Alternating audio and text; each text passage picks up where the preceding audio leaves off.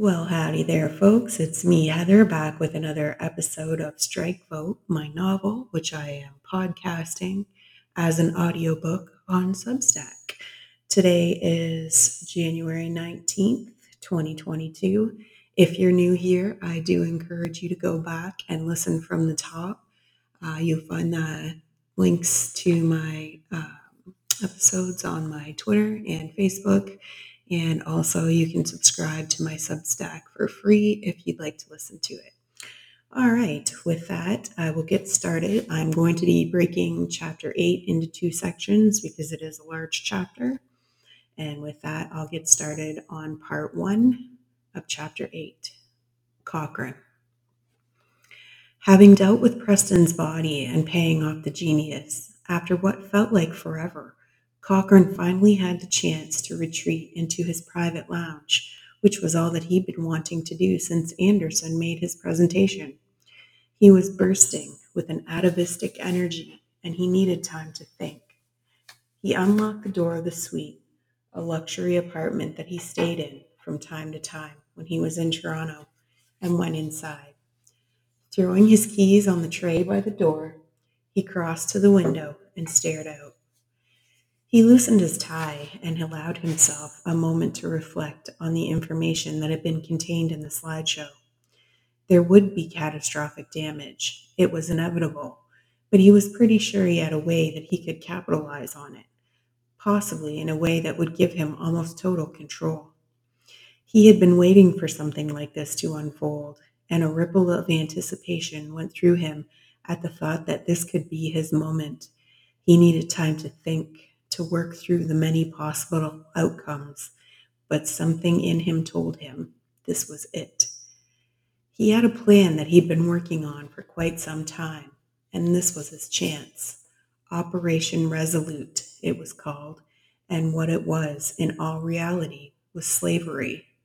There was a compound he had built in a very remote corner of northern Ontario, something like a concentration camp it was built above a cobalt deposit, far beneath the rocky ground, out in the Crown Forest in no man's land. Because the deposit was in Canada, the idea of paying Canadian workers' wages to extract the valuable material was cost prohibitive. He built the compound anyway above the cobalt stores with the idea of one day importing for foreign workers to extract it. But the information he had learned today from Anderson's slideshow made another option possible.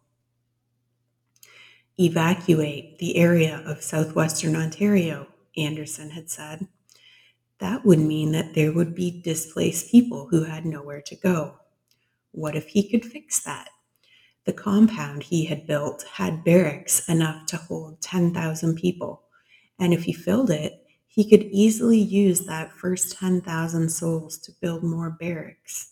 If that happened, he would essentially have a labor camp where he could mine the cobalt and also the slave labor to build whatever he wanted.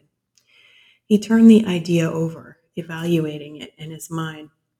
He had been acting on instinct when he built the Resolute compound, knowing he would use it eventually, because his ultimate goal was to use it as a prototype that could be marketed the world over and used to enslave even greater populations. But it was there and it was ready. And it was costing him money every day that it sat idle.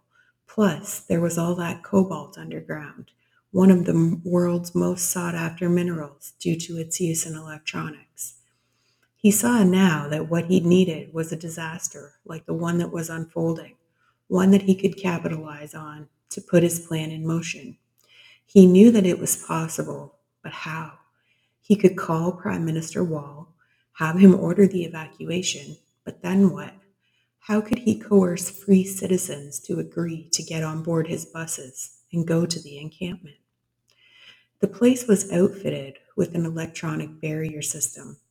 Essentially, it was a wireless perimeter that worked in partnership with minuscule nanobots injected into the bodies of the prisoners. Once injected into the human body, they lodged in the prisoner's brain, so that if a prisoner attempted to cross the magnetic perimeter, it would set off a neurological response within them that would render them immobilized. They didn't know exactly what else the injection could do, but what they did know was that it would keep the human being still and spasming for long enough that the guards could easily return them to confinement. The nanobots set off a neurological response of seizure, one that was exceptionally terrifying to behold, and the goal of this tactic was disincentivizing other prisoners from risking escape themselves. Part of the process was transporting the seizing prisoner, drooling and spasming through corridors where other prisoners would see the outcome of attempted escape and the resulting long term catatonia that ensued. But how to make them take the injection? That was the question. Slowly, a plan began to take shape in his mind. He could tell Prime Minister Wall to call a press conference and order the evacuation. Cochrane could offer to pay for buses to pick people up at checkpoints. The story that would be told was that the checkpoints were a safe haven where they would be protected from the flooding and the subsidence. Granted, many people would flee in cars, head into the States, take off, but there were a lot of people living in the downtown cores of the evac zone who didn't have access to a personal vehicle, and for them there was no way out. There were plenty enough of those people to fill up the barracks at the Resolute. What if he made it mandatory that they took the injection before getting on the bus to the safety zone? Cochrane smirked at this. He couldn't help it. He made the decision that he would call it that, and every time he heard it on the news, he knew that it would give him a tiny thrill of enjoyment inside, a purely private joke he could share with himself. The inklings of a plan were taking shape. Wall would call a presser and go on camera to order the evacuation, telling people that the area that they were standing on wasn't safe. Flag would swoop in, like the humanitarian charity they were, and offer free bus shuttles to the safety zone, conditional to government assistance after the disaster and conditional to entry to the shuttle bus would be the requirement of taking the injection, which would contain the microchip. But what would he tell them the injections were to make them compliant? He thought for a minute, going back to Anderson's slide deck, and the answer hit on him like a, well, you might say like an explosion, like a mushroom cloud, perhaps.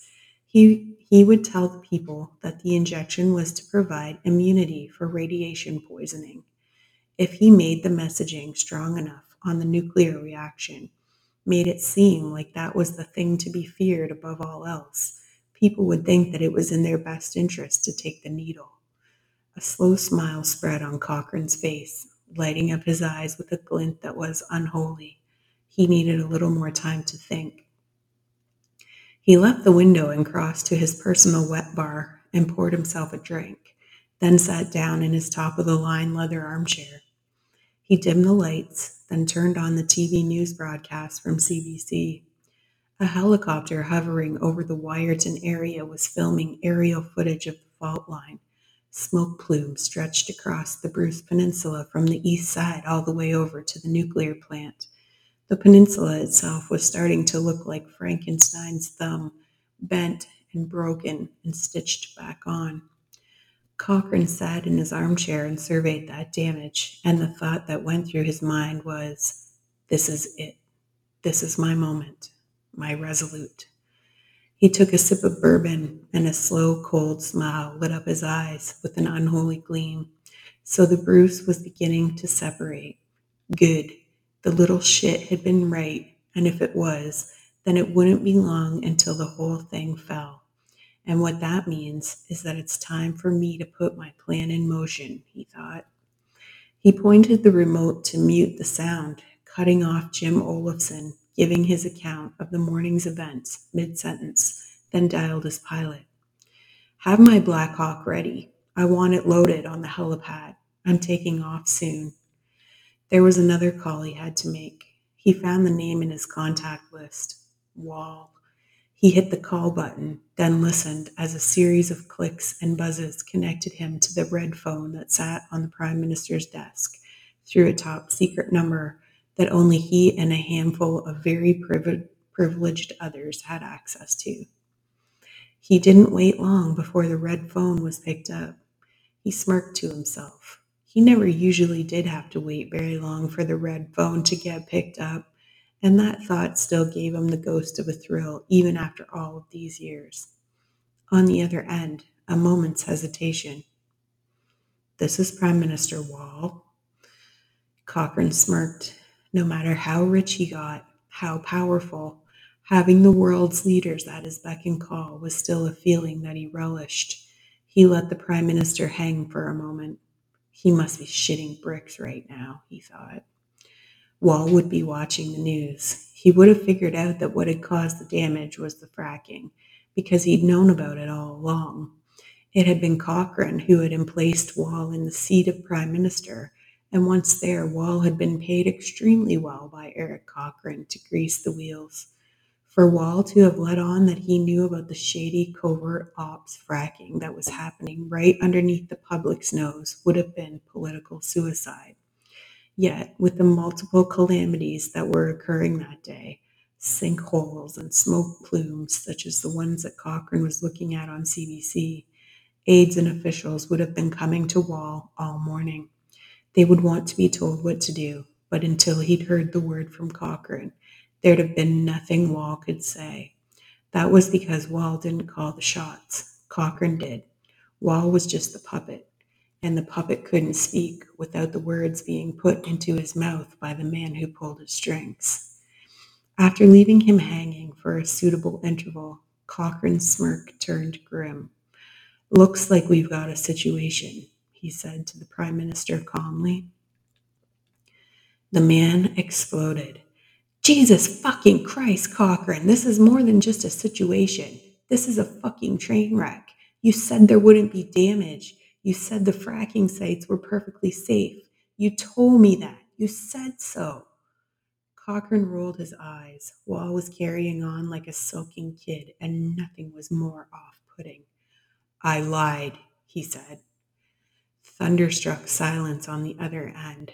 One Wall spoke next, it was in a whisper. You what? Cochrane took a drink. He could picture Wall there in his office, an aging white gentleman sitting behind his ridiculously large mahogany desk, his famous, handsome face flushed and red and apoplectic. Cochrane had always thought that desk made Wall look puny and insignificant, which in Cochrane's mind, Wall was. Still, he needed Wall to do his part to go before the cameras and stick handle the PR. Better rein it in a bit, he told himself. He couldn't afford for Wall to blow an aneurysm and be rendered useless, especially not right now when Resolute might be on the table. Don't tell him the plan yet, not entirely. Only tell him enough to make him set the stage. The thought went through Cochrane's mind, and he listened to it. He always listened to his instincts. Look, my people are handling this, okay? Just tell the press the computers are down at the seismic monitoring center. Interference caused by all the quakes. Tell them we're worried about a nuclear explosion. Focus on the power plant. Tell people it's not clear right now what's going on, but that radiation poisoning is your primary concern. Tell them you'll know more once your people get their systems back online. It had been a stroke of genius for Anderson to have his geek squad dismantle the computer systems at the government seismic monitoring center. Cochrane would give him that. It would buy them the time that they needed to withdraw from the region. Well, all except for Wall, that was. Wall would have to stay behind and hold the bag. Wall was silent for a moment. Radiation poisoning, he said. Is that really your concern right now? The fuck you care what my concern is, Cochrane spat this out. You do what I tell you, remember? And right now I'm telling you to say that, so you fucking say it. Fine, I'll fucking say it. Jesus, Cochrane, take it easy. Cochrane's smirk was back. I'll be in touch. Cochrane disconnected. He was just about to put the phone down when it buzzed in his hand. He frowned, looking at the call display. Doucette. Cochrane lit a cigar, letting the phone ring while he took a deep haul, Then he grated out a one-word greeting to Doucette on a, on a cloud of cherry brandy-flavored smoke. What? Doucette mum- mumbled something unintelligible, and Cochrane snapped. God damn it, Doucette, get the goddamn marbles out of your mouth. If you've got a fucking problem, spit it out. I don't have all day here. What? Cochrane held the phone away from his face and stared at it. It sounded like Doucette had just told him to shut up. In his Range Rover, out behind the municipal building, Doucette spoke slowly, wincing with the pain it caused his injured mouth. The Jennings bitch fucked up. He said the words as clearly as he could. Cynthia, she leaked a slideshow from this morning. It's on the internet. He told Cochrane what had happened right up to the moment he was clubbed.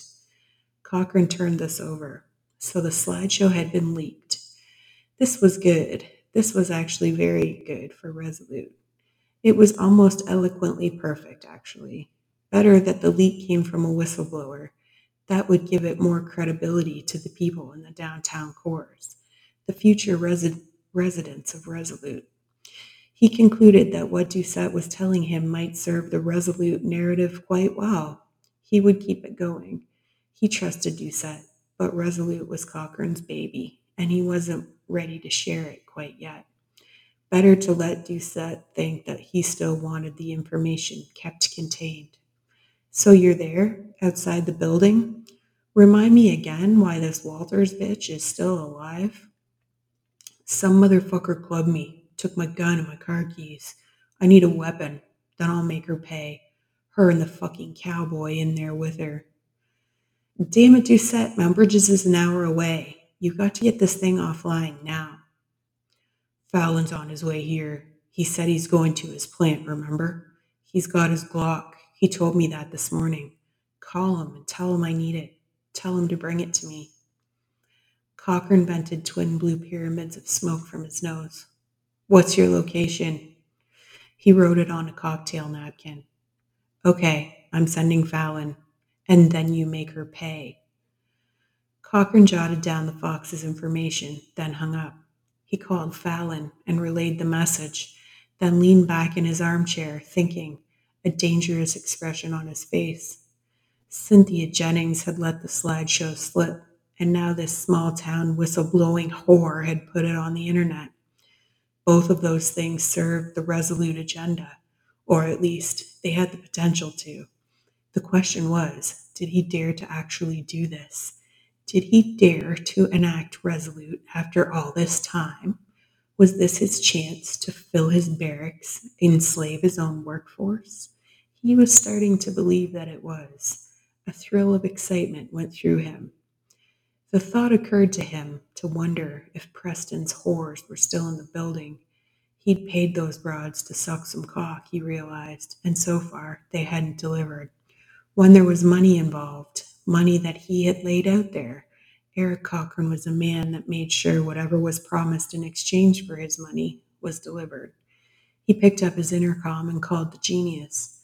Have those hookers join me in my chambers. He hung up, tented his fingers in front of his face, and continued to think. Lawrence Fallon cut across two lanes of traffic and veered onto the off ramp for Highway 81 without signaling. He was high as a kite.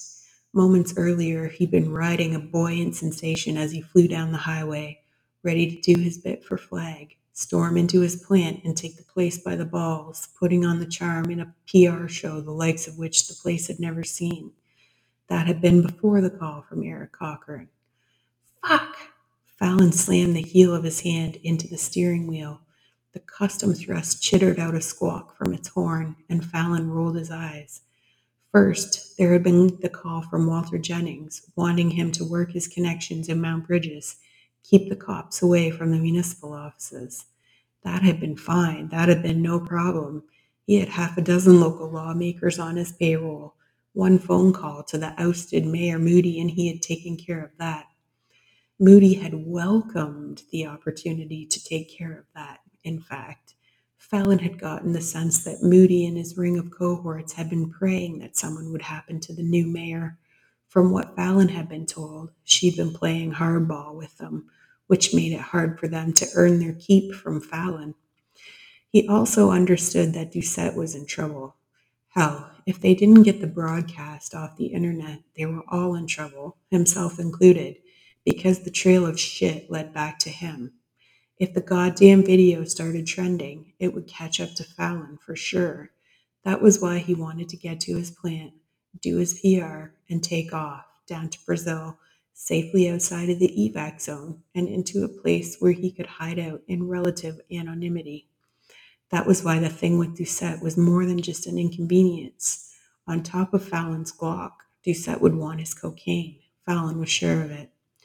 Doucette was higher up the food chain at Flag, so Fallon would have to give it to him, which meant that Fallon himself would be left without. Then again, there was always lots of quality cocaine to be had in Brazil.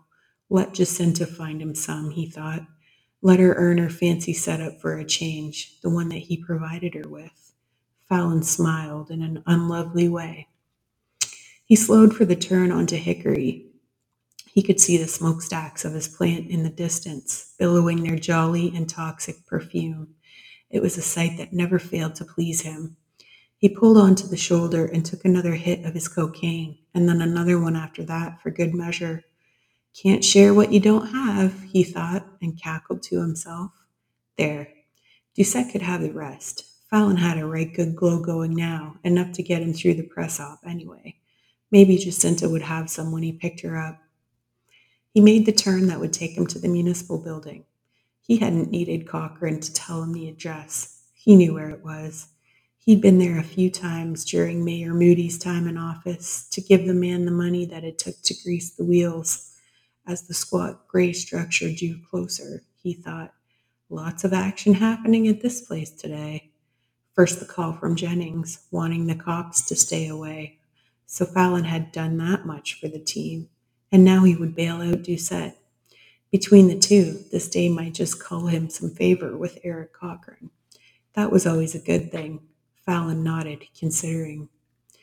Getting higher up in Cochrane's good books would be all right especially now if the thrust business was unspooling, but he hated to give up his gun. Strapping on the Glock made him feel pretty badass most of the time. He liked to get drunk and high with Jacinta and toss fancy imported beer bottles off his bedroom veranda, shoot the fuck out of them before they hit the ground of his travertine courtyard two floors down. Truth be told, he very rarely ever actually hit them, but it was still a pretty kick ass way to spend an evening. As he cruised up the road leading to the municipal building, his eyes softened. He would miss that old Glock, but there was no question of disobeying Cochrane, and besides, it would keep him in the big man's good graces. Cochrane was just as guilty as Fallon in the whole fracking thing, but shit still flowed downhill, after all. Better to come off looking like a team player. Cochrane had told him to look for Doucette in the back alley, Fallon rolled into the parking lot of the municipal building and headed down the lane marked deliveries only. He was really, really high. His focus narrowed to a tiny pinpoint that swerved from side to side, finally honing like a flashlight beam onto the small margin of glossy black automotive paint that showed above the dumpster. Doucette's Range Rover, he thought. Bingo. He allowed himself a small smirk of self satisfaction. Looked like Cochrane's right hand man had landed himself in a bit of a fix. Luckily, here came Fallon, riding in on a white horse to save the day. White horse, ha! He chortled, chortled inwardly. Wasn't that the truth? Cochrane was going to be so pleased. He was so busy imagining the rewards that would come with Cochrane's good opinion that he had failed to notice the brightly painted Fallon thrust parked in the front parking lot of the building, the one that bore the Auto Workers Union insignia, the one that clearly indicated someone from his plant was in the building, someone who would recognize him and his custom thrust. All right, guys, so I'm going to leave it there for today. I hope you guys are doing okay wherever you are. I hope you're staying positive and staying happy and trying to find uh, some joy in life. And with that, I'll leave it there and I'll be back tomorrow with another episode of Strike Vote. We'll do the second half of chapter eight. Have a good night, everyone. Take care.